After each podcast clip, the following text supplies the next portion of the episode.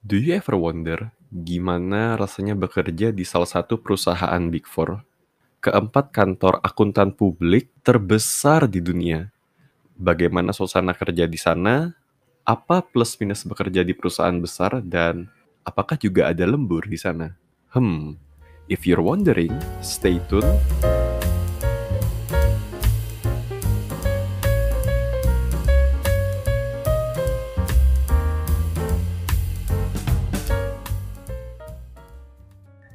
Sekarang tanggal 28 Mei 2021 dan hari ini kita kedatangan tamu spesial lagi, salah satu teman SMA aku. Ken, bentar Ken. Tadi kamu bilang 2021.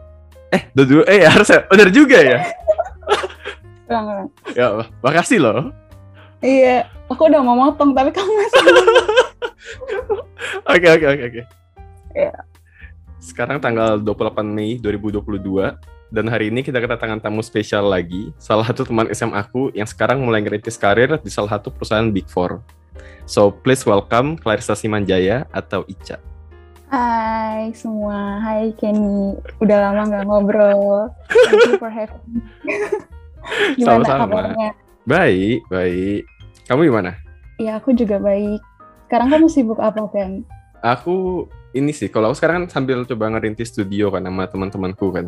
Jadi Oh, studio desain grafis gitu-gitu. Jadi ngerjain kayak logo, branding, sosial media orang-orang gitu-gitu. Jadi sebenarnya Hmm. lari sih dari arsitektur ke desain grafis gitu. Sembari ya Hmm. ini podcast-podcast gini lah gitu.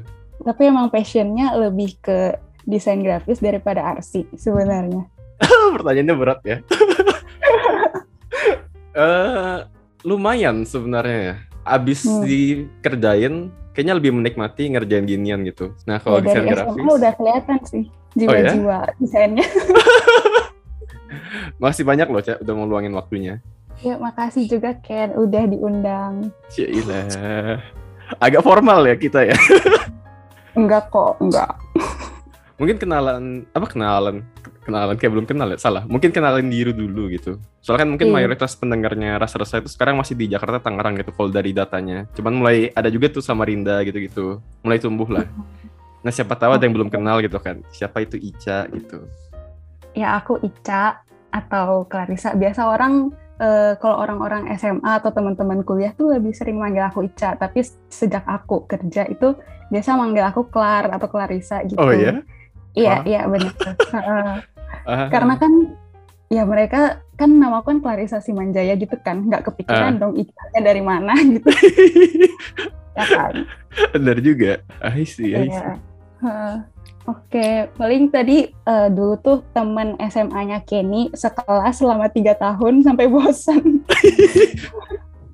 Terus eh, kuliahnya aku ngerantau ke Surabaya di eh, Universitas Kristen Petra. Itu Hmm. aku ambil accounting, lebih tepatnya bisnis accounting sih. Heeh. Terus waktu eh, kerja ini aku ngerantau lagi ke Jakarta itu kerjanya di salah satu ya kantor akuntan publik terbesar di dunia lah atau Ah. yang orang sebagai Big Four gitu ya. Ah. Ya itu sih mungkin sekilas tentang aku. Ah, gimana tuh, Cak? Karena kamu mungkin salah satu orang yang apa ya, yang aku kenal yang tinggal di beberapa kota ya. Hidupnya pindah-pindah-pindah Benar, gitu. benar, benar. Samarinda ke Surabaya. Terus sekarang kamu Hmm. pindah ke Tangerang, Jakarta lagi gitu kan. How's Ya, it gitu betul. living di beberapa kota yang berbeda gitu? Culture shock maybe atau apa gitu? Sebenarnya dibilang culture shock enggak sih. Maksudnya transisi dari aku sama Rinda ke Surabaya itu mungkin lumayan culture shock. Tapi waktu dari Surabaya ke Jakarta Tangerang ini nggak terlalu. Mungkin karena aku udah terbiasa juga hidup sendiri kan waktu di Surabaya. Hmm. Eh, culture shocknya waktu dari Samarinda ke Surabaya itu karena ternyata di Surabaya itu mayoritas orang tuh pakai bahasa Jawa gitu. Which Oh, iya? Aku tuh nggak ngerti sama sekali bahasa Jawa. Jadi awal-awal tuh susah banget sih jujur kayak adaptasi lagi. Apalagi Ah. waktu itu aku pilih kuliah accounting itu karena aku tuh nggak tahu gitu mau kuliah apa. Oh ya? Ya jurusannya nggak tahu mau kuliah apa. Wow. Jadi eh, aku ya eh, konsultasi juga lah ke orang tuaku, terus orang tuaku saranin eh, coba aja deh accounting. Soalnya kan accounting tuh apa ya kayak banyak dicari orang gitu loh nanti Mm-mm, eh, cari kerjanya gampang gitu katanya. mm-mm. Ya udah aku coba accounting, eh, walaupun aku nggak suka hitungan tapi ya udahlah dijalanin aja gitu loh. Waktu awal-awal semester satu tuh susah banget gitu beradaptasi. Aku sampai kayak nangis terus kan apa ini belajar apa sih nggak ngerti gitu. Tapi ya udah akhirnya eh, dijalanin aja. Udah gitu kan semua orangnya kan baru ya.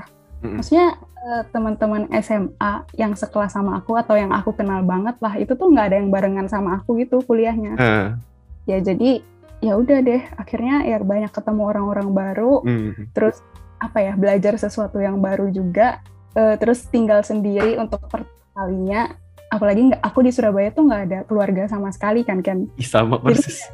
ya kan Jadi- Sama. oh kamu di sini juga ya Iya, gak ada keluarga di sini. ya itu jadi semuanya serba sendiri gitu loh Eh. tapi ya paling nggak dari situ ya lebih mengajarkan kita buat mandiri lah ya Betul, Jadi- betul. kalau yang eh, dari Surabaya ke eh, Jakarta Tangerang sih sebenarnya nggak terlalu culture shock sih karena basically apa ya apalagi eh, udah pandemi ya ya Ya. jadi lebih banyak di rumah sih ya Iya bisa lah dijalanin paling eh, apa ya pas mau ke kantor karena aku kan base-nya kan sebenarnya tinggalnya di Tangerang terus Hmm. kantornya di Jakarta itu kan lumayan tuh lumayan jauh kan Iya. Ya, jadi eh, paling kalau misalnya mau ke kantor gitu eh, naik shuttle bus. Jadi kayak Ah. pagi-pagi harus ke halte dulu, habis itu eh, naik bus. Nah sampai Jakarta itu ya pesen Grab atau enggak jalan ke itu ke kantornya.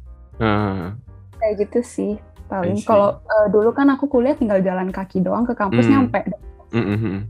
Mm-mm. Kalau ini ya lebih effort di transport sih sebenarnya. Eh, Ke mana-mana juga jauh.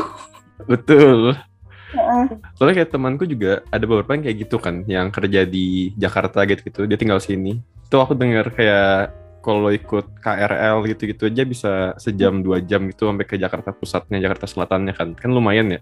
Iya, makanya bersyukur banget sih bisa work from home. ternyata itu iya ya, sebagian orang menyenangi itu ya, suka dengan work from home-nya Iya. gitu.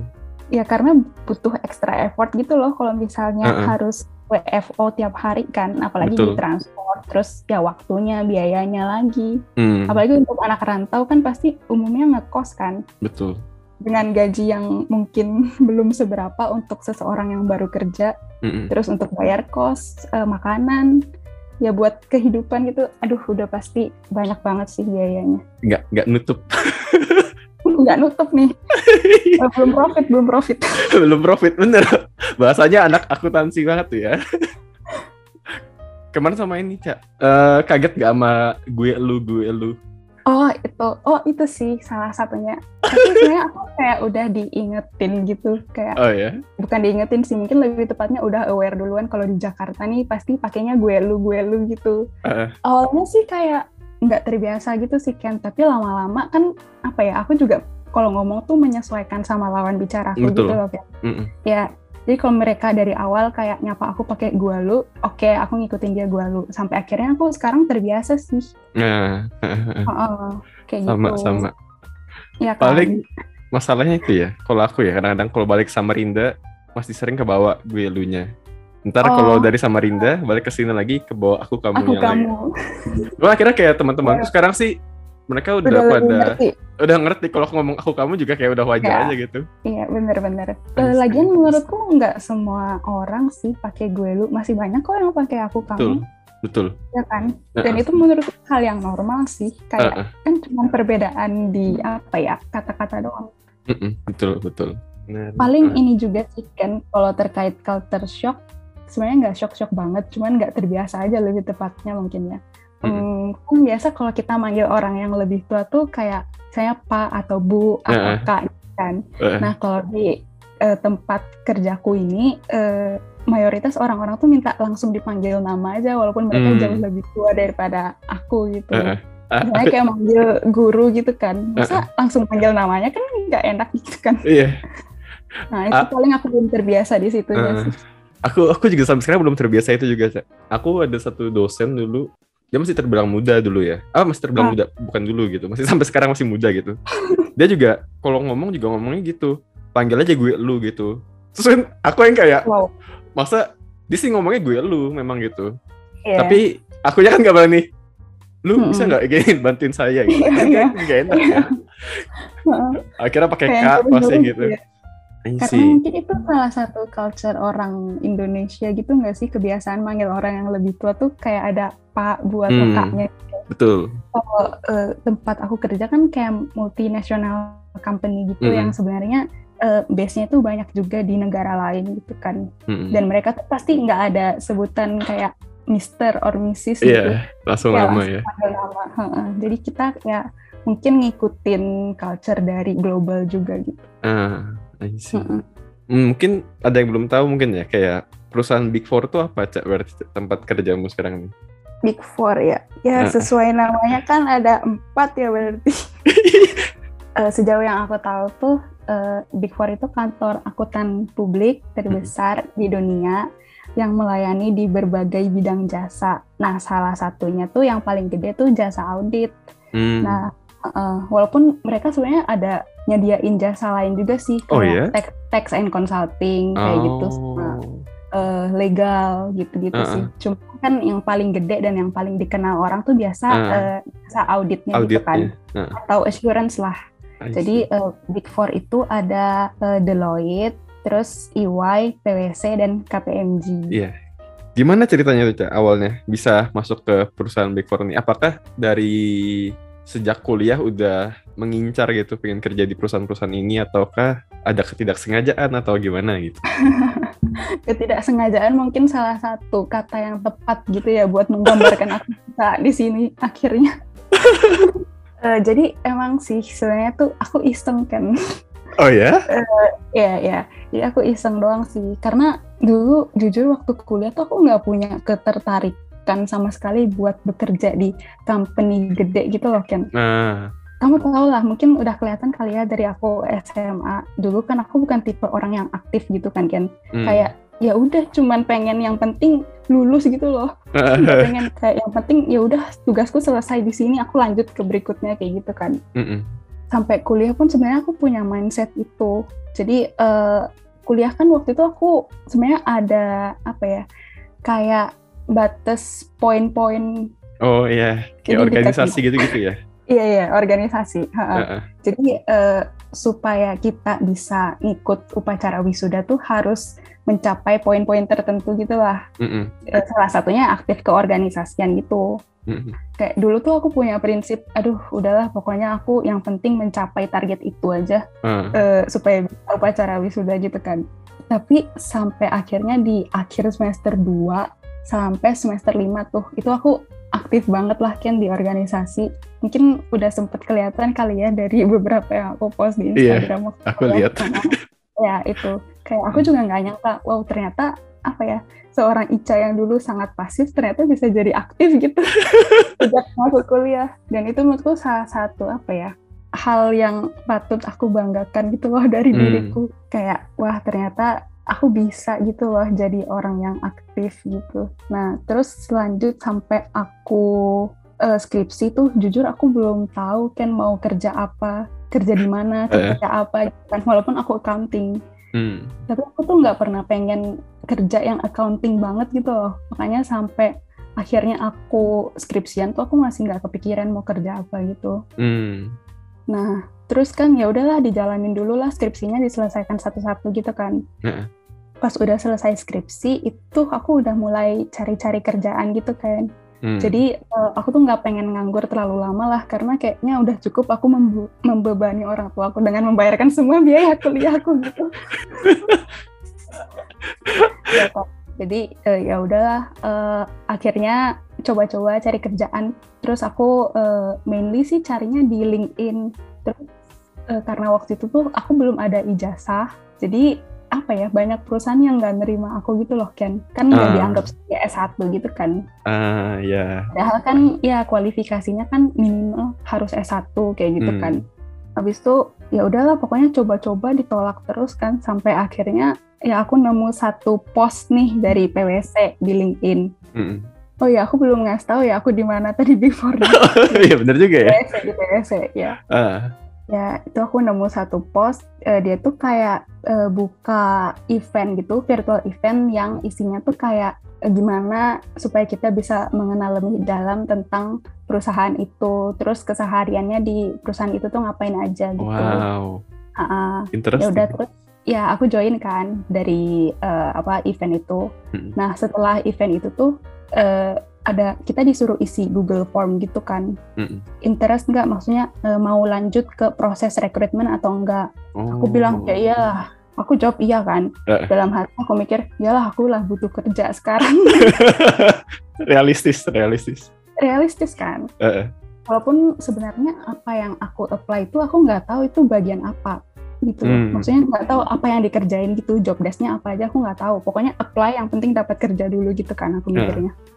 Terus eh, beberapa hari kemudian tuh di di email sama HRD-nya buat eh, ikut tes tertulis waktu itu online oh. sih semuanya serba online ha -ha. beberapa hari kemudian itu aku dikasih tahu kalau ternyata aku lolos tes ter tes tertulisnya gitu pokoknya ha. tapi soal-soal gitu maksudnya hitung-hitungan gitu Iya soal-soal. Ah. Hmm, ya waktu itu lebih tepatnya ada English test, mm. terus ada psikotes, oh. sama satunya lagi tuh aku lupa sih satunya lagi tuh. Pokoknya kalau nggak salah tuh tes yang terkait sama posisi yang mau kita apply. Hmm. Nah waktu itu waktu itu tuh posisinya risk assurance. Ya, risk jadi assurance. Yes. Nah ya udah habis itu sebenarnya jujur sih waktu itu aku ngerasa lancar sih waktu ngerjain tesnya karena aku nggak banyak pikiran juga waktu itu pokoknya ya udahlah kerjain aja kan hmm. uh -uh. terus ternyata beberapa hari kemudian tuh dikasih tahu kalau aku lolos tes tertulis dan bisa lanjut ke interview ah. nah nah terus interviewnya itu uh, sama user. Kan biasa kan ada interview sama HRD terus ada sama user. Kalau HRD itu ya interview yang interview itu dari HRD-nya gitu kan mm -mm, nah kalau user itu sedang mencerna ya. Ya yang usernya gak pernah denger ya? Lucu nah, juga ya, ya? Interview uh, user.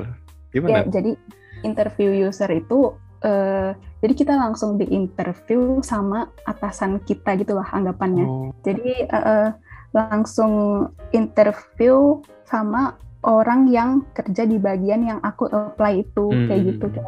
Mm Jadi mungkin nanti uh, dalam kesehariannya itu bakal sering tektokan sama si user itu gitu loh. Hmm. Udah deh habis itu kalau nggak salah seminggu kemudian tuh dapat email kalau aku diterima gitu. Itu tuh jujur aku kayak nggak nyangka sih kan sama sekali. Karena aku benar-benar apa ya anggapannya tuh kayak just do it gitu loh tanpa beban tanpa mikirin apa-apa pokoknya ya udahlah kerjain aja lakukan yang terbaik ternyata malah keterima kan uh. jadi mungkin di sini pesan moralnya tuh apa ya uh, pesan jangan moral. overthinking jangan overthinking deh uh. pokoknya lakuin aja yang terbaik itu sebisa hmm. dan semaksimal yang kamu bisa gitu karena aku yakin sih itu tuh udah ada yang atur gitu loh semua jalan hidup kita udah hmm. diatur sama Tuhan gitu kan hmm. uh, misalnya oh sebelum aku lamar di PwC ini juga sebenarnya aku udah coba lamar ke salah satu big four lainnya, tapi di situ aku nggak keterima. Jadi aku udah gagal uh. di tes tertulisnya gitu. Nah, jujur itu padahal itu aku persiapannya tuh benar-benar yang kayak totalitas gitu loh kan sebelum aku tes itu. Uh. Tapi uh, beberapa jam setelah aku tes malah diumumin ternyata aku nggak lolos. Nah uh. di situ tuh aku sebenarnya sempat down sih kayak mikir emangnya aku nggak apa nggak sekebal uh, itu ya buat hmm. kerja di perusahaan gede kayak gitu kan sempat uh, overthinking gitu lah. Uh, tapi ternyata ya Tuhan tuh punya jawaban lain buat aku. Hmm. karena dia tahu aku cocoknya di mana gitu. Mungkin kalau aku kerja di big four yang situ mungkin nanti aku bakal lebih tertekan gitu. Aku mikirnya kayak gitu sih. Uh, jadi jujur aku bersyukur banget sih sama apa yang aku punya sekarang. Ah uh, I see. Nothing kayak tulus gitu. juga soalnya ya sebenarnya kan waktu yang iya, kedua bener. ya Iya, hmm. bener banget. Itu keseluruhan prosesnya berapa lama berarti, Cak? Dari hmm. dari lulus apa ke hmm. yang pertama ya? Iya, Big Four ya. pertama yang gagal ke Big Four yang kedua oh. ini? Hmm, sebenarnya sih nggak terlalu lama sih kan, terbilang cukup cepat sih menurutku ya. Uh-uh. Karena entar waktu itu aku mulai apply kerjaan tuh bulan-bulan Juni, Juni apa Juli gitulah. Hmm. Habis itu uh, tapi itu posisinya aku emang belum lolos gitu kan eh belum lulus belum lulus kuliah. Uh, belum lulus kuliah terus kayak udah ngebet pengen cari kerjaan gitu lah karena nggak hmm. pengen nganggur gitu. Uh, jadi mulai Juni atau Juli gitu aku cari-cari kerjaan dan itu kayak udah ditolak sama beberapa perusahaan karena aku belum lulus gitu kan. Uh. Nah kebetulan uh, kantor akuntan publik kayak Big Four gini mereka mau nerima final year student gitu loh. Nah, Jadi prosesnya itu kayaknya ya mm-mm. dua bulanan sih. Oh malah kayaknya nggak nyampe dua bulan. Sebenarnya aku nggak ingat juga sih persisnya kapan. Tapi aku ingatnya sih yang pasti aku lumayan struggle gitu buat mencari kerjaan sampai akhirnya bisa diterima. Sa- saya apa? Aku aku sih familiar ya. Maksudnya waktu lulus kemarin juga teman-teman angkatanku juga banyak yang kayak gitu kan. Pada nyari kerja susah gitu-gitu kan. Apalagi pandemi kan soalnya. Ya karena mungkin karena pandemi ini juga sih salah satu Hmm. yang bikin apa ya mungkin agak susah buat teman-teman yang lain gitu. Terus di bidang ini, risk assurance tadi, Mm-mm. apa yang dikerjakan berarti? Kata asing ya istilah itu ya, buat aku ya jujur Iya. gitu. Iya, iya, aku ngerti sih. Mungkin ini agak susah gitu ya jelasinnya, karena eh, waktu Eh. aku masuk kerja pertama kali juga aku nggak ngerti sama sekali ini tuh apa. Walaupun aku apply di bagian itu, ya sih aku apply juga nggak ngerti juga job desk-nya apa kan. Eh, Kurang lebih tuh gini sih, kalau yang ada di PwC, risk assurance-nya tuh ada dibagi dua bagian lagi. hmm. Jadi yang pertama tuh biasa kita sebutinnya channel 1 sama channel 2. Nah, biasa eh, channel 1 itu eh, terkait IT audit. Hmm. Nah, kalau channel 2 itu eh, lebih kayak consulting kayak gitu kan. Jadi kayak Mm-mm. apa ya? Lebih ngasih advice ke manajemen atau si klien lah. Nah, Heeh, kalau channel 2 itu lebih ke eh, audit. Nah, yang sering aku kerjakan ini yang channel 1 atau IT audit ini tuh biasa yang kita lakukan itu terkait eh, IT general control atau IT dependencies atau application control. Ini mungkin agak asing ya bagi Ah, ah. kamu dan mungkin bagi kebanyakan orang. Tapi aku berusaha untuk menjelaskan dengan bahasa awam sebaik gak apa, kita coba. Uh, basically uh, IT General Control atau ITGC sih biasa kita bilang ITGC itu tuh uh, semacam prosedur yang digunakan untuk Hmm. untuk ngelihat kontrolnya di perusahaan tuh udah berjalan efektif belum sih? Yang mungkin aku kasih contohnya aja kali ya biar lebih paham. Boleh, boleh contoh. Uh, Wah, asik jadi nih. ada contoh, ada contoh. Aku jadi kayak ngajar nih. ya hitung-hitung latihan coaching juga ya karena di PwC kan banyak coaching nanti. Eh, I see, I see. eh, di ITGC ini ada empat domain sih yang biasa kita kerjain atau empat area lah. Eh, jadi yang pertama tuh ada akses ke program dan data, terus ada eh, program changes atau perubahan program, terus ada operasional komputer sama ada program development. Nah, Hmm. kalau yang akses ini eh, salah satu contohnya nih terkait misalnya kayak ada eh, orang atau karyawan yang resign di perusahaan Hmm. itu kan pasti dia tercatat gitu kan di sistemnya perusahaan. Hmm. Nah itu kita ngecekin apakah eh, si orang ini tuh udah bener-bener dihapus dari sistemnya perusahaan itu atau belum. Nah kalau belum gitu, itu akan menimbulkan pertanyaan nih, ini kenapa belum dihapus? Itu sih yang kita lakuin Hmm. kayak nanti kalau misalnya nemu yang kasus yang kayak gitu tuh, kita akan konfirmasi lagi ke klien. Kira-kira mereka bisa kasih justifikasi yang eh, sekiranya logis atau enggak untuk em, apa ya mengcover temuan inilah kayak gitu. Itu Ah. salah satu contohnya sih. Kayak gitu kan. I see, I see. Nangkep nggak? Nangkep, nangkep, nangkep, nangkep, kan? Ya, oke. Berarti itu itu harus orang-orang yang teliti ya sebenarnya. Bidang-bidang audit gini ya. Eh, Bener banget sih kan itu. Karena apa ya, kita sebagai manusia biasa, apalagi yang nggak pernah atau asing sama istilah-istilah kayak gitu, tuh pasti banyak yang kemis gitu kalau lagi ngaudit gitu kan. Ah, Tapi ketelitian itu menurutku bisa apa ya?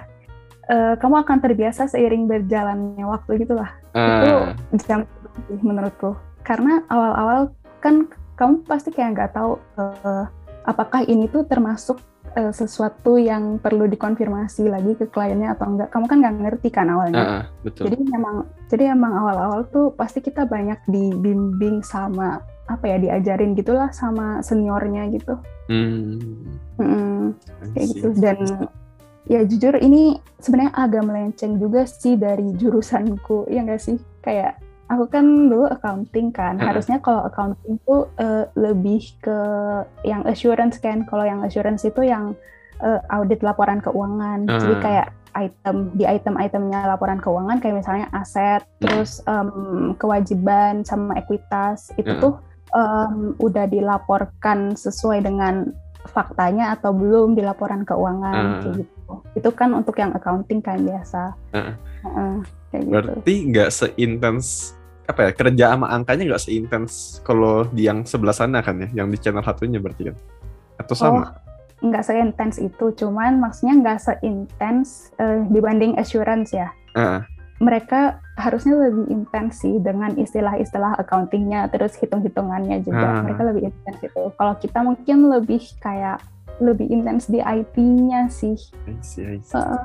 ya aku juga nggak nyangka kok bisa-bisanya aku bisa gitu ya. kerjanya mengecek, mengecek sesuatu yang berhubungan dengan IT gitu. Nggak ada bayangan sama sekali dari dulu. Terus menarik kes- sih, menarik. ah. Heeh. Terus keseharian gimana, Cak? Dalam satu hari itu? Kerjanya dari jam berapa sampai jam berapa berarti?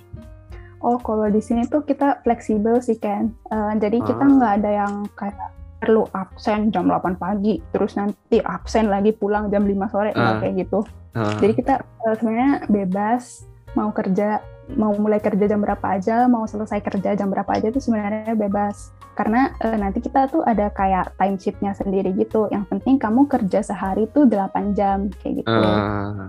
Jadi biasa sih kalau aku Oh. mulai kerja tuh jam 9 sih kan, biar nggak kebagian juga kan jam 8. Jam 9 aku mulai kerja. Ya biasa sih sampai jam 7 gitu sih kalau nggak lembur. Ah, ada lembur berarti ya sih. Oh tentu saja ada. Semuanya ya, mau di mana pun ada gitu kayaknya. Ya pasti sih, pasti pasti.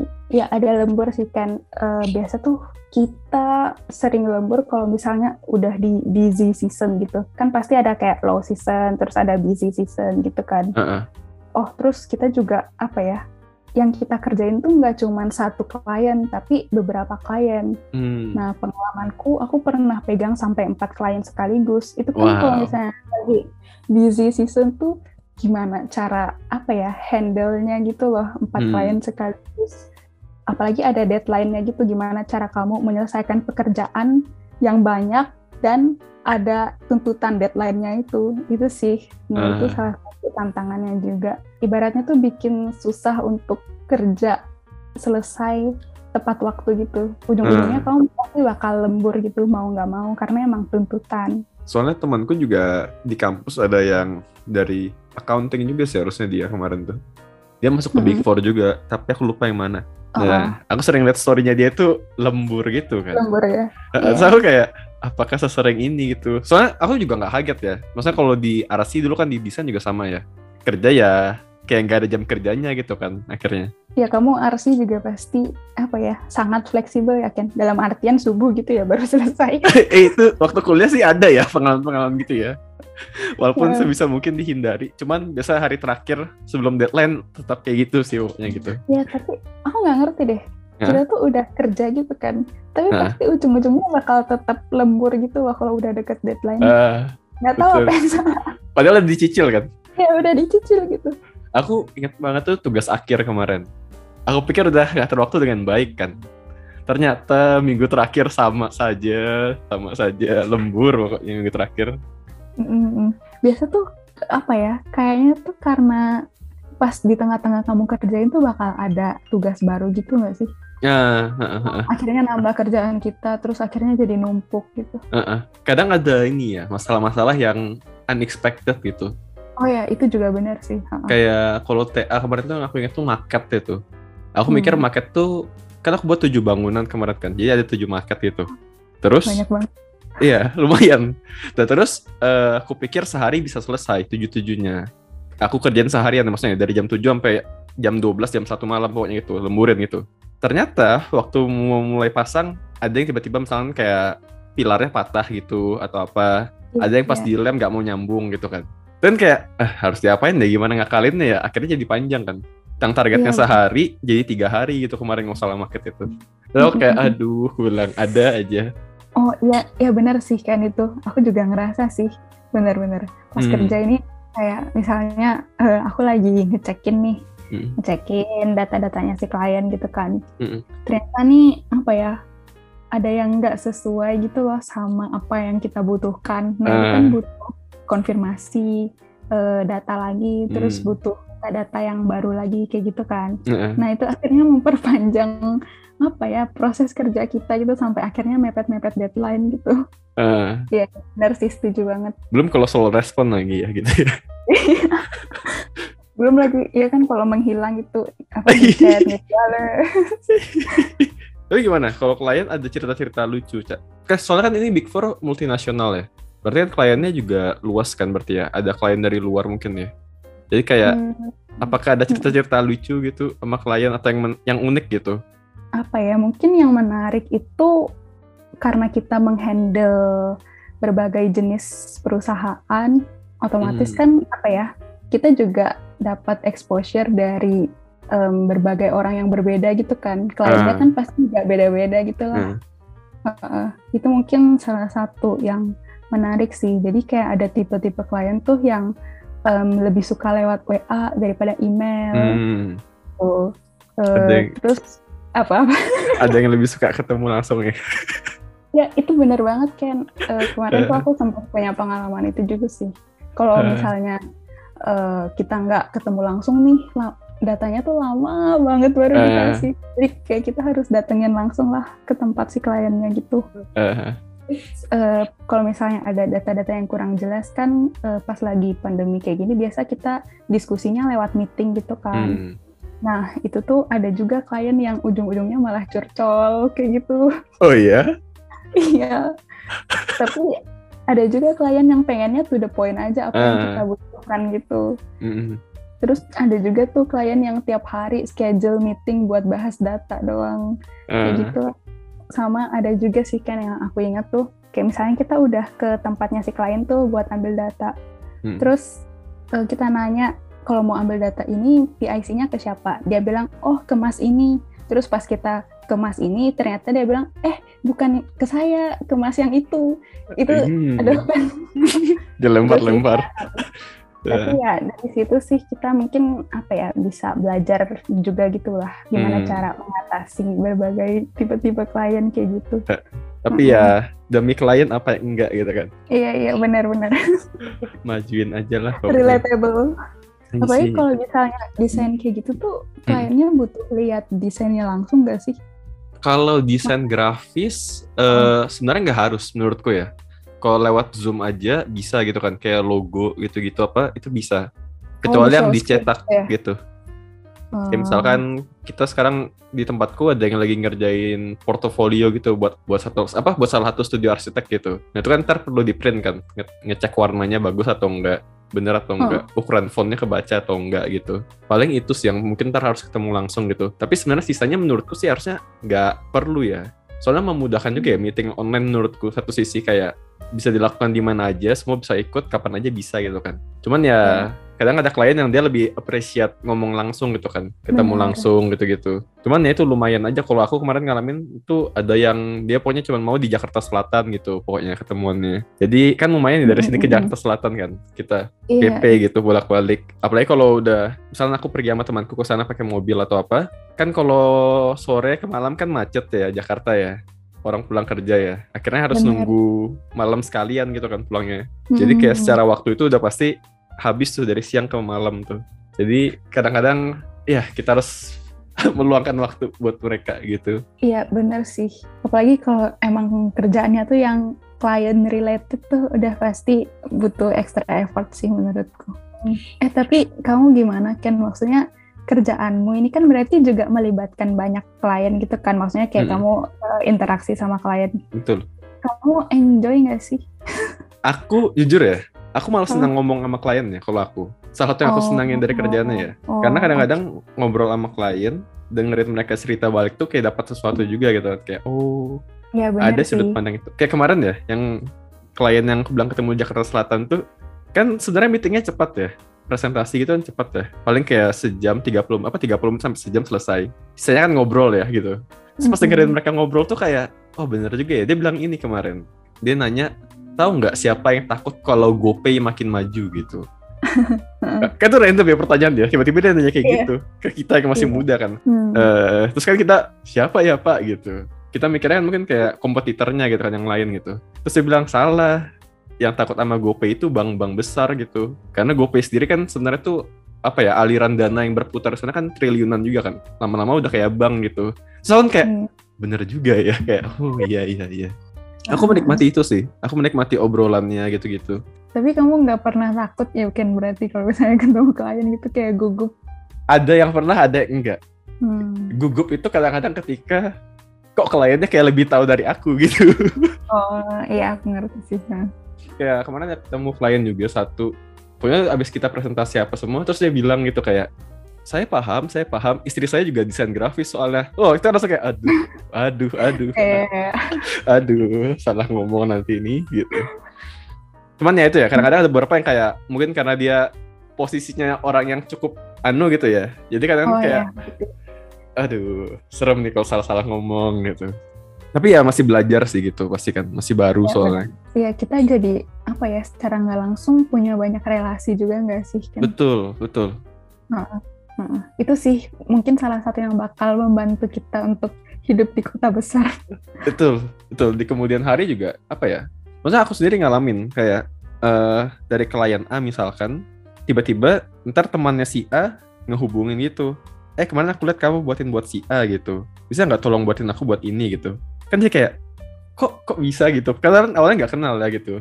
Tiba-tiba karena dia ngelihat di A dia minta gitu yang B akhirnya lama-lama pelan-pelan bisa nyebar gitu kan jadi ada rasa oh bener ya ternyata ya networking itu penting gitu Sangat-sangat Mm-mm, setuju. Tapi kalau aku sendiri kan justru aku kebalikanmu. oh ya Iya, ya mungkin udah kelihatan juga sih dari waktu SMA aku nih kayak takut banget gitu kalau ngomong sama orang. Jadi apa ya? ah Secara nggak langsung aku tuh ibaratnya tuh kerja yang harus banyak interaksi sama klien, padahal aku tuh nggak suka gitu loh kalau misalnya harus berinteraksi sama Ah. orang baru itu kayak aku nih harus gimana gitu. Pasti kayak Hmm. awal-awalnya canggung banget gitu kan. betul Jadi itu bener-bener apa ya salah satu tantangan terberat mungkin yang aku jalanin selama aku Ah. kerja gitu. Soalnya apa ya kayak suka bikin gelisah sendiri gitu loh kan. ah ya ah Heeh. I see Heeh. Ya cuman dijalanin aja.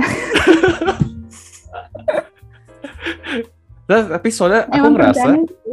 soalnya aku ngerasa malah gak tau ya tapi aku ngerasa malah kamu lebih pede gitu cak sekarang dari ini ngobrolan ini ya aku ngerasanya gitu dari Ica yang dulu gitu Wih, makasih Ken. mungkin karena tadi ya organisasi apa tadi itu semua kan pelan-pelan Itu itu ngaruh banget sih menurutku. ah Mm. Makanya aku pikir makanya waktu aku ngobrol sama kamu sekarang aku kayak wah Ica lebih pede nih sekarang nih ngomongnya bisa Wah, mantap. Senang aku kan. Nah, I'm just saying the truth gitu dari yang di kepala aku ya gitu Thank you, thank you. Terus sistem kerjanya gimana, Cak? Kalau situ kan dia perusahaan besar ya berarti ya. Timnya gede kan pasti gitu. Multinasional juga gitu. Apakah Mm. berarti kita itu kerjanya di sana itu di tim kita aja atau ada lintas sama divisi lain juga gitu misalkan? Atau mungkin ada kayak town hall meetingnya gitu sebulan sekali mungkin yang meeting besar seluruh tim hadir gitu. Penasaran Hmm. sih aku.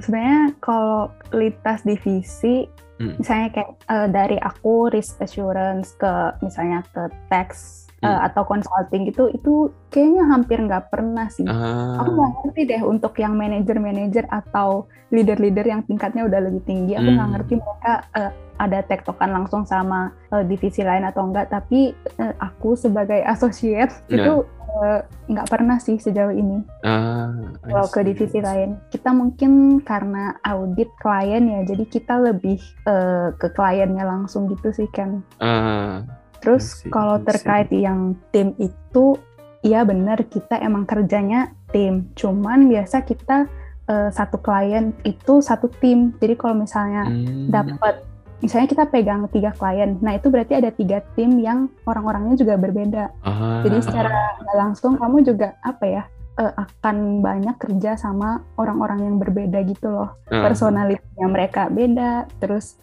cara mereka kerjanya juga beda. Jadi kan otomatis kayak apa ya bisa mengasah eh, level adaptasimu lah kayak Ah, gitu. Heeh.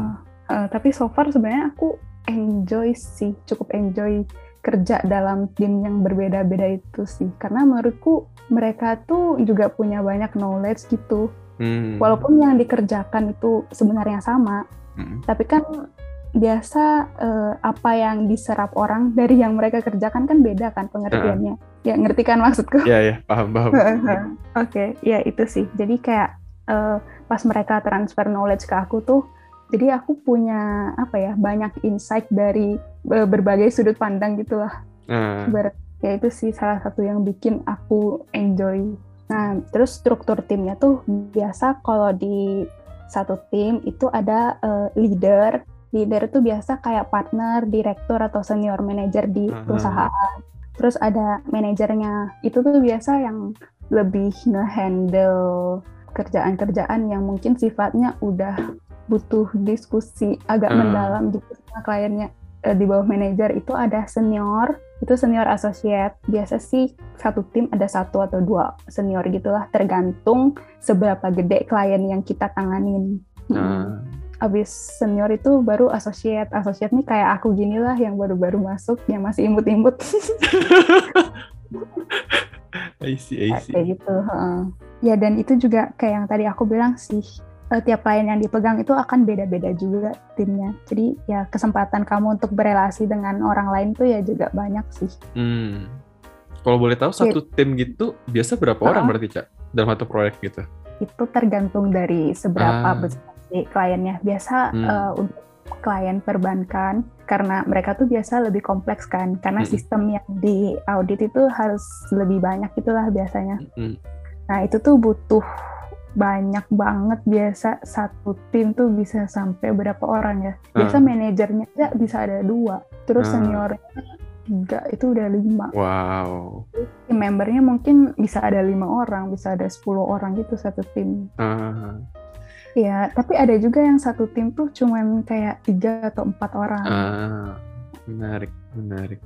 Ya menarik sih ini Eh, soalnya, untuk orang yang baru kerja juga kayak aku. soalnya salah satu alasan kenapa aku bikin podcast ini itu kan sebenarnya eh, karena aku beneran penasaran kan sama orang yang kerja di bidang-bidang lain gitu. Soalnya Hmm, aku sendiri dari lulus kuliah itu nggak pernah kerja gitu, cak gitu. Iya. awalnya kan nge-freelance freelance aja ya baru mulai yang bikin studio itu awal tahun ini gitu diseriusin gitu. Istilahnya itu kliennya ada gitu yang datang. Aku tahu juga mungkin timku juga punya kemampuan desainnya gitu kapabilitasnya ada. Cuman yang aku rasa kurang adalah pengetahuan yang kayak gininya gitu kan. Makanya aku penasaran sama orang juga karena biar aku istilahnya eh, selain penasaran aku juga dapat itunya tuh kayak oh ternyata kalau. Ah, ah, di bagian industri besar kayak yang korporat gitu, sistemnya kayak gitu. Oh, kalau yang dari sis apa kerja di tempat kayak gini, sistemnya kayak gitu. Karena aku ngerasa aku nggak dapat itunya kan dari karena nggak kerja gitu. Jadi kayak salah satu alasannya makanya aku penasaran kayak gitu-gitu tuh kayak oh ternyata gitu. Terus setelah setahun ini cak kerja di Big Four gini, ada keluh kesahnya nggak plus minusnya? Wah, banyak sih. tumpahin, tumpahin. Kemarin Rere kan dia ngajar kan di TK sekarang kan sama sambilan modeling. Udah tumpahin semua tuh kemarin tuh. Keresahan keresahan dia gitu. Tapi menarik sih. Maksudnya dia bisa modeling sambil ngajar. Heeh. Bener-bener teman kita nih hebat-hebat ya. Gokil ya. Eh, hmm, untuk plus minusnya ya paling plusnya dulu kali ya. Karena aku baru pertama pertama kali kerja itu aku ngerasa sih benar-benar ini semuanya pengalaman baru gitulah kan kayak langsung dipercayai buat diskusi sama klien Mhm. walaupun memang sih senior yang lebih banyak jump in ke diskusi sama klien, tapi kayak kita juga eh, dikasih exposure nih sama si seniornya, nih kamu coba diskusi sama klien kayak gini. Hmm. Nanti mereka akan join buat bantuin kita kalau misalnya kita udah nge-stuck kayak gitu. Ah, Eh, Nah, terus kita juga eh, bahkan dipercayai buat visit si kliennya langsung kan. hmm. Padahal kayak masih baru banget, nggak ngerti apa-apa, tapi kayak eh, diajak buat klien visit gitu, buat ngeliat gimana sih kalau misalnya eh, diskusi atau negosiasi atau minta data sama klien. Sama salah satu yang paling kentara plusnya adalah skill Excel tuh menambah coy. Oh ya? Iya, parah. Itu aku sekarang kayak wih keren banget ya. Eh, Excel ternyata bu- punya banyak fitur-fitur yang aku nggak tahu sebelumnya. Aku kemarin sempat lihat juga tuh ada satu akun di Instagram kayaknya atau di TikTok ya aku lupa. Akunnya orang ini di Indonesia ya? Dia cuma isinya ngebahas tips and triknya Excel gitu kan? Kayak sebanyak itu ya ternyata ya tips and triknya gitu. Ya Excel tuh keren banget tau. Ya ampun yang menciptakan Excel terima kasih banyak. soalnya kan kita cuma ngerti dulu awalnya apa ya yang kayak sum Perfect. gitu yang normal-normal ya Oh ya normal sum average gitu kan. Heeh. Heeh. I Ya itu ternyata banyak banget sih fungsi-fungsi Excel yang ngebantu eh, apa ya buat ngecek-ngecek data gitu. Salah satunya VLOOKUP Ah, bakalan sering banget dipakai tuh buat ngaudit sama shortcut-shortcut Excel. Kan biasa Ah. kayak data data klien kan banyak kan gede gitu. ah, Itu kan nggak mungkin kayak eh, apa ya ngecek satu-satu kan nggak efisien kan. Dulu kan Ah. taunya cuma copy paste kan CTRL, CTRLV udah kan. Basic banget ya Heeh. Padahal apa ya Excel tuh punya lebih dari itu gitu loh. Heeh. Salah satunya ngebantu sih kayak misalnya kita mau merge merge and center gitu kan. mm-mm. Itu bisa alt HMC kayak gitu. waduh Ya itu kerasa banget sih skill Excelnya. Ah. Sejak aku kerja di sini. apa tadi Eh. Alt HMC gitu Wah dicatat ya. enggak penasaran aja gitu pengen coba Ya. kapan-kapan Iya alt HMC itu kalau kamu mau merge. Terus kalau kamu mau wrap text itu alt HW. wow soalnya aku ada apa aku juga masih pakai Excel kan tapi ya itu yang tipe yang klik-klik itu Oh iya iya nggak pakai shortcut berarti. Eh, nggak pakai nggak pakai Uh, terus kalau kamu mau nambahin border tuh di apa di Excelmu gitu kan. Ah. Awalnya kan dia masih blank gitu kan putih semua. betul Terus nanti kamu bisa namain border tuh garis-garis. Itu bisa Alt HBA. eh, ini lama-lama buka kelas tutor Excel lah Nggak bisa cak Ya bisa sih. Seru sih, seru kan. Excel itu semenarik itu sih menurutku. sangat membantu ya Sangat-sangat itu akan mempercepat kerjaanmu eh, berapa kali lipat lah, dua kali lipat mungkin. Eh, iya ya kenapa nggak pernah kepikiran ya masa di RC pun juga kita ada aplikasinya kan modeling modeling kan kayak SketchUp apa semua itu terus aku nggak desain ada Photoshop itu kan juga ada shortcutnya kan Hmm. terus kenapa aku nggak pernah kepikiran ya kalau pakai Excel atau Word itu nyari shortcut shortcut juga ya bener juga ya Sebenarnya banyak kok kan di Google. Aku Ah, ah. pernah tuh, aku lupa shortcut eh, merge and center itu. Padahal Ah, pernah dikasih tahu seniorku. Terus aku cari aja coba-coba di Google. Oh ternyata ada kok. Kalau ah, misalnya kamu pengen tahu, harusnya bisa cari-cari di Google. ah. wow the more you know Terus eh, plusnya itu, ini kan dari tadi kita udah bahas kerjaan ya. Mm-mm. Nah, plusnya yang lain tuh selain kerjaan, kerja di Big Four ini juga difasilitasi sama coach atau Ah, bimbing lah ya mungkin. Nah itu tuh eh, coach itu tuh bisa bantu kita buat eh, bertumbuh di perusahaan itu, terus bisa dengerin keluh kesah kita juga eh, dan ngasih solusi dari coaching session. Biasa kan ada kayak coaching session rutin Hmm. gitu kan. Nah jadi kayak nggak melulu soal kerjaan gitu sih. ah, Selain habis itu ini sih kan menurutku selama aku kerja di eh, di PwC ini apa ya orang-orangnya tuh baik sih baik-baik kayak semuanya tuh mau ngajarin gitu loh kalau nggak ngerti nggak ada yang rese banget gitu ah, walaupun lagi weekend gitu ya Mm-mm. itu kan eh, dekat deadline gitu kan jadi kadang kita kerja sampai weekend juga kan itu tuh mereka kayak masih mau gitu diganggu ditanya-tanyain gitu hmm, Mm, baik banget sih. Kalau misalnya lagi stres atau tertekan gitu, bisa jadi support system juga lah. Terus kayak malah jadinya cerita-cerita gitu. Kalau mereka juga ngalamin hal yang sama, kan ah, seru ya, relatable gitu. ah. Itu sih kan salah satunya. Mungkin yang apa ya, mungkin yang bisa bikin orang-orang bertahan kali ya dengan walaupun dengan tuntutan dan deadline-deadline, terus tuntutan kerja yang kadang-kadang berat gitu. Ya positif vibes sih menurutku. Ah, Nggak it, ada orang yang rese banget kok. iya, terdengar tidak toksik ya. Enggak kok, enggak enggak. Ah. Karena dari segi persaingan juga nggak ada sih kan. Kecil Ah. lah ya. Heeh. Karena kita ini kayak ibaratnya semuanya sama gitu loh, Hmm. rata semua. Toh yang dilihat juga dari kinerjanya kan, bukan dari bias atau enggaknya subjektif. Sama ini satu lagi sih eh, yang aku eh, note sebagai nilai plusnya itu karena kita kerjanya kan di Big Four gitu kan, reputasinya kan gede tuh. Betul. Jadi mungkin eh, bisa jadi batu loncatan gitu buat kita buat cari kesempatan untuk berkarir di tempat lain juga nanti. Kalau misalnya Nice. emang terus kalau eh, dari segi minusnya sih kalau kerja di perusahaan kayak gini tuh kan pace-nya kan cepet gitu kan kan Betul. karena eh, ngikut deadline. Jadi eh, agak susah sih awalnya bagi orang-orang yang sulit beradaptasi kayak aku. Itu pasti kayak bakal aduh kok cepet banget gitu ya. Nggak se- sejalan sama pace yang aku punya gitu loh kan Eh, tapi apa ya aku nggak ngerti deh. Pokoknya aku selalu ya udah jalanin aja jalanin aja lama-lama tuh pasti bisa gitu loh eh. itu kadang tuh hanya ada di pikiranmu gitu loh kan ouch gitu ya relatable sekali bener bener bener ya kan Eh, eh. Mm. oh ya terus toh akan ada orang yang selalu bantu kamu juga gitu loh kan Hmm. terus eh, mungkin di sini apa ya karena eh, tuntutan kerjanya gede itu employee turnover kalau kamu pernah dengar kayak pergantian oh karyawan itu tinggi jadi Ah. eh, banyak banyak yang cepat resign tapi banyak juga yang masuk makanya perusahaan-perusahaan kayak gini tuh mereka sering open recruitment kan kalau kamu Ah. perhatikan nah itu karena sebenarnya banyak yang resign gitu terus Hmm. nanti banyak yang masuk juga. Mereka selalu cari orang sih biasanya. Nah, muter karena gitu kan ya. kerjanya tim.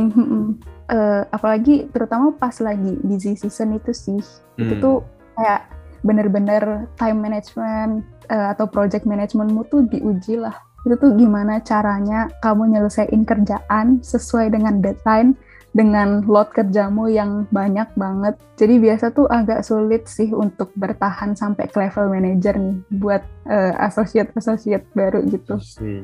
Eh, jadi kalau misalnya kita nggak tahan sama tekanan kerjanya itu pastinya juga ngaruh ke work life balance kan. Ah, Nah ini salah satu minusnya sih.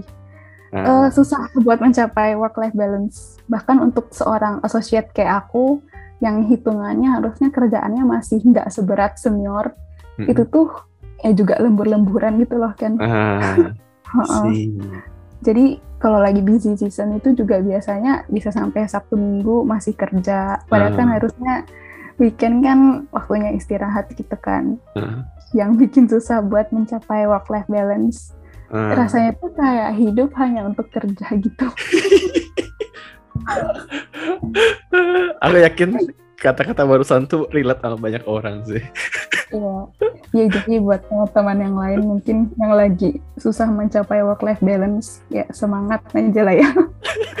sama pejuang Ya sesama pejuang sama ini sih kan yang kerasa mungkin untuk orang-orang yang suka eksplor hal-hal baru itu mungkin bakal cepat jenuh Karena- Ah, sebenarnya sebenarnya yang kita lakukan itu tiap hari tuh sama kan apa yang kita lakukan hmm. eh, ya udah gitu-gitu aja gitu loh.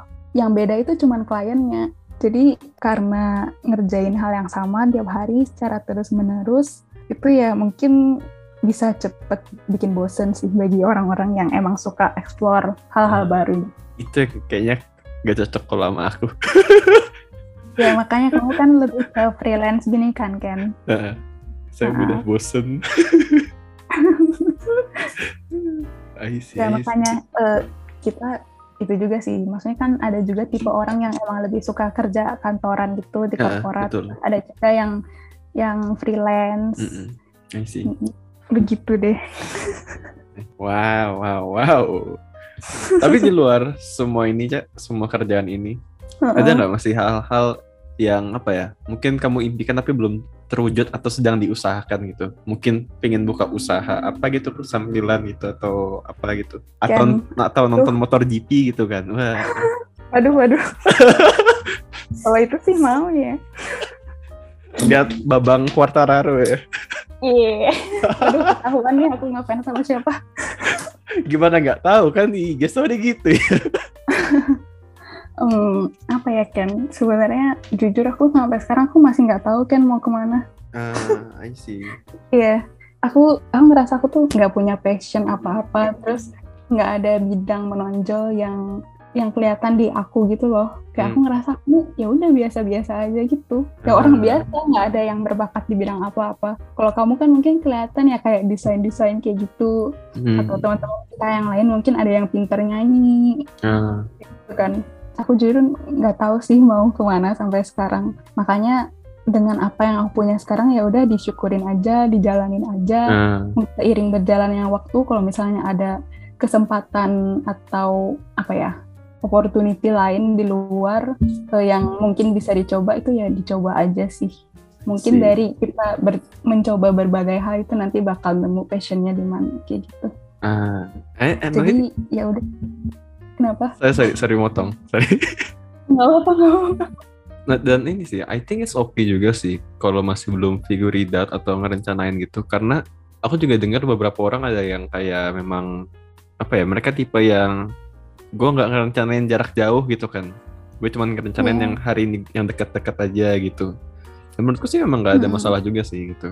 Dan yang pasti aku pengennya dengan apa yang aku kerjakan sekarang itu apa ya cukup buat menunjang kehidupanku ke depannya gitu loh kan.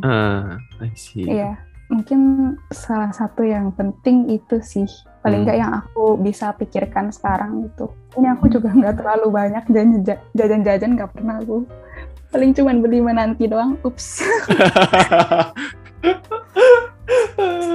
I see, I Iya. see. ya sambil masih nabung-nabung lah ya. Hmm, betul. Paling segitu aja sih untuk episode ini ya kayak eh, ada lagi nggak cak? Mungkin hal yang mau kamu sampaikan, mungkin untuk para pendengar yang lain. Mungkin ini sih buat teman-teman yang masih apa ya masih nggak nemu juga pengen ngapain, yang belum mencapai apa ya ibaratnya kayak belum tahu mimpinya mau ke mana dan Hmm. hidupnya mau ke mana, belum punya tujuan hidup, mungkin ya dicoba aja dulu lah semuanya. Kalau kamu milih-milih itu malah akan susah sih menurutku. Dan Ah, kesempatan itu akan peluangnya akan lebih sedikit kesempatan itu datang ke kamu. karena- ah, Kadang itu kesempatan itu datang ke kita karena kita yang aktif buat mencapai kesempatan itu nggak sih? wow, bagus sekali, bagus sekali. Ya kan?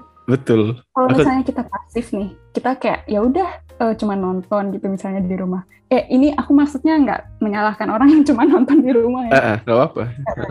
itu kan kalian nggak bakal dapat apa-apa kan maksudnya kayak nggak mungkin kan tiba-tiba oh ada eh, kerjaan datang Ah. dengan kamu rebahan gitu kan nggak mungkin Betul. kan itu kan hanya akan datang kalau kamu yang mencari itu gitu loh Hmm. nanti dicoba-coba aja masalah kamu cocok atau enggak keterima atau enggak kamu sanggup menjalaninnya atau enggak itu kan belakangan kan Hmm.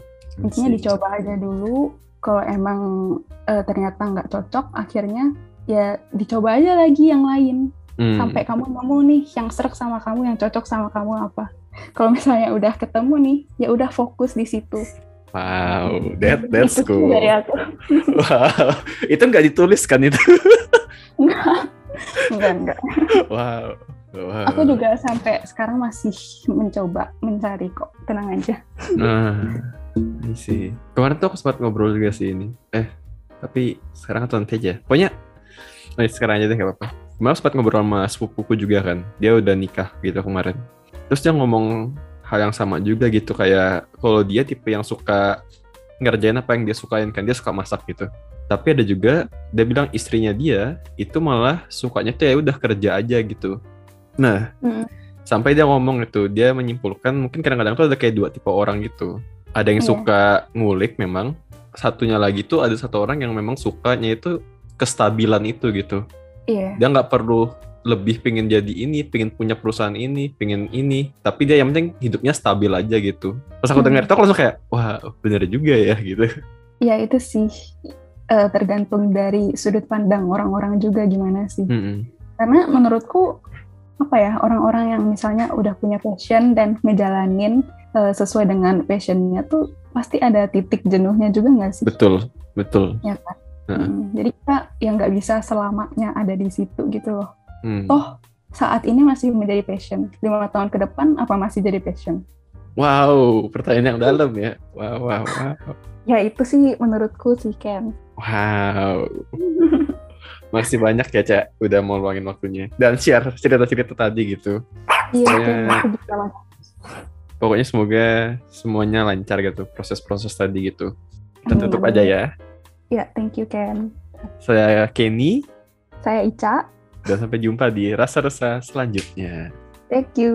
Thank Bye. you.